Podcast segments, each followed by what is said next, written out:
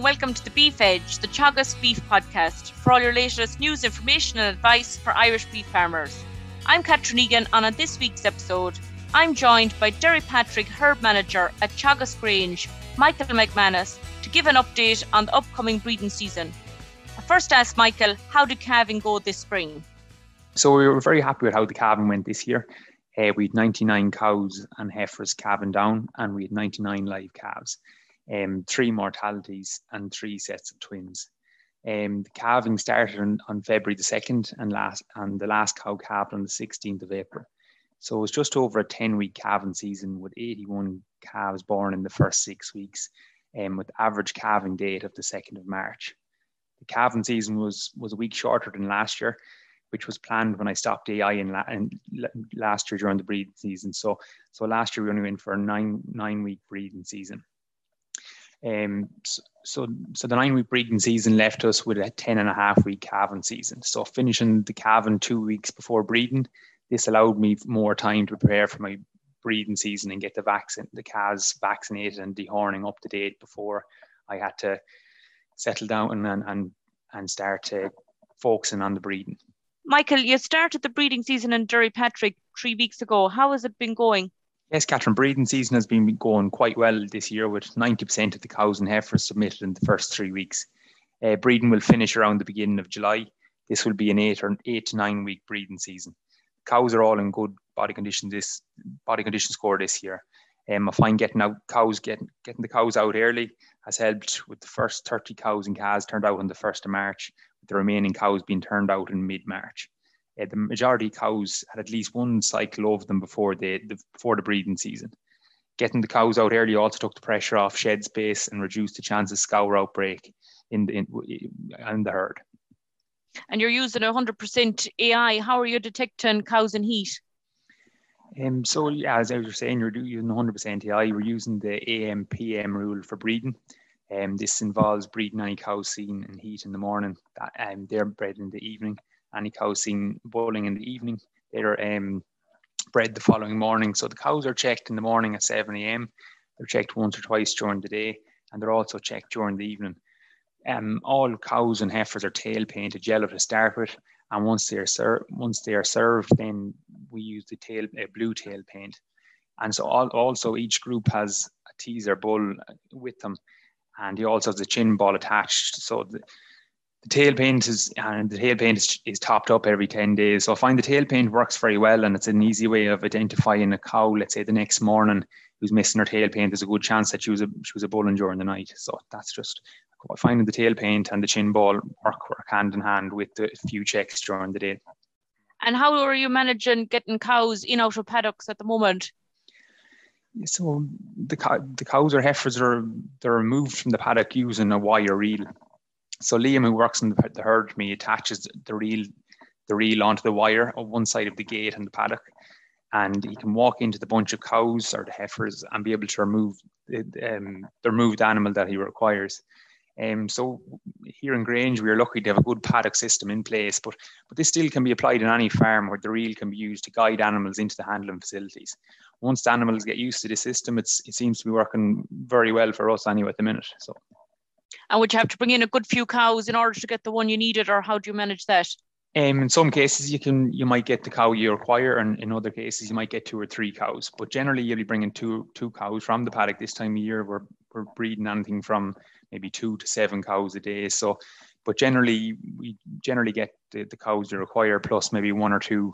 It's it's easier than bringing in the full batch of cows. I find. Most definitely, and at the moment, you have a lot of the sires that you're going to be using selected. What are you looking for in a sire that you're using this year? Um, so let's say it's a trial. We've an ongoing trial, so we're using a range of bulls um, made up of four different breeds: uh, Simmental, Charolais, Limousin, which are used in the cows, and then we're, we're using Angus on the heifers. So there's two teams of bulls being used. One balanced team made up of high replacement index bulls and high terminal index bulls, and then the other team of bulls are are high terminal only bulls. So the bulls have to meet strict criteria for the trial, and some of the requirements must be that the bull must be five stars across breeds and four stars four stars within breeds, and also he has to be easy calving. So the bulls selected for the cows must be under 8% calving difficulty on the beef cow scale.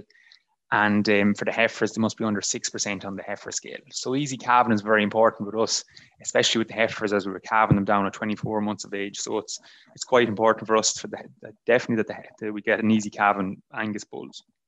What sires, Michael, are you using on the cows? So, so Catherine, we're using 16 bulls in total. Um, to name a few familiar bulls people might be familiar with, so we're using the balanced bull, a high terminal, high replacement bull there of Curraheen Earp S12152. Um, another Limousin bull there will be Castleview Casino. And then um, another household name of a Limousin bull is Elite Ice Cream LM2206. He's a high terminal bull. That's that's a, they're just some of the, the bulls. We're also using um, Loki CH4159, another Charlie bull, which is well used throughout the country. They're used on the heifer, on the cows, I should say, um, and then on the heifers, we're using uh, four different bulls. Uh, one of them being a Red Angus uh, um, ZEP, and another another one of the bulls is Cornamuckla Lord Hardy KYA. Michael, it has been a difficult spring. What's grass supply like on the farm at the moment? Yes, Catherine, as you were saying, it has been a quite difficult spring. Um, grass growth has been well below average for, for April and early May. Um, we originally had set we originally had 80 acres set aside for silage, um, but in mid to late April we grazed 30 acres of this.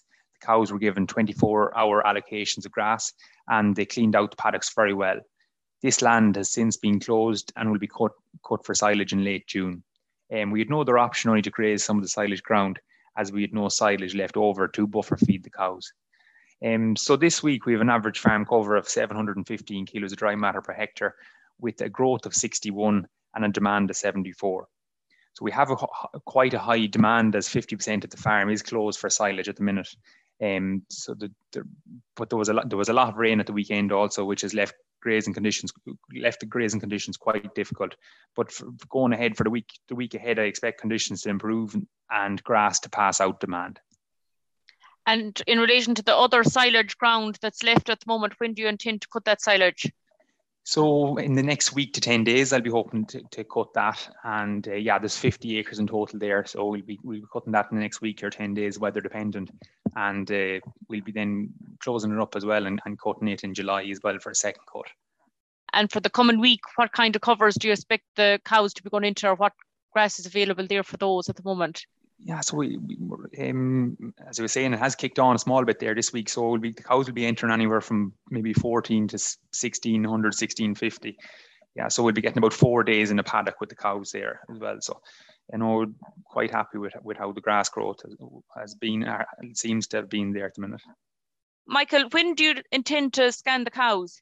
Um, a scan will take place six weeks into the breeding season. Cows that have shown no sign of, of heat uh, 30 days after they've been served, they'll be they'll be scanned to see the in calf. And uh, we'll also scan at that stage. We'll also scan some cows or heifers which haven't haven't been cycling see is there any any issue with them. But the final scan will take place in about mid-August, a month to six weeks after breeding has finished, to see what what our final figure was. That's great. And the yearlings at the moment that were turned out to grass, how are they performing? Yeah, so the weanlings were, were turned out on the 19th of March. And uh, since turnout, they've been achieving an average daily gain of about 1.2 kilos a day. Um, the bullocks are currently weighing um, an average of 435 kilos, and the heifers have, have a weight of 420 kilos. So I could be expecting them to to achieve an average daily gain of one kilo over the grazing season before being housed in mid-September.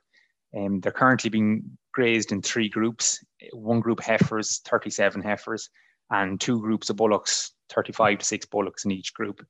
Um, so they're currently getting the best grass we have available. They're on a, re- a ground that was reseeded last August. So we're hoping to push on with them and, and you know get them get them pushed on there and achieve the kilo a day. And how did the yearlings that you had last year? How did they perform? Um, so last year, as I, no more than what I was hoping for this year, um, they they achieved a kilo a day at grass up to the middle of September. The, the heifers were slaughtered at 20 months of age with a carcass weight of 330 kilos, uh, with a conformation of R plus and a fat cover of an average of three plus. And the bullocks were also the bullocks were also The bullocks were, were slaughtered at an average age of 22 months of age, with a conformation also of R plus, 3 plus, and with a carcass weight of 386. So overall, I was very happy with with how the, the bullocks and heifer averaged for, for the year for last year. And you intend to do the same with these yearlings at the moment? Yeah, exactly. So we'll be hoping to to to follow follow the same as last year. Maybe house in the middle of September, start drafting heifers from maybe early October, and all heifers should be finished in December.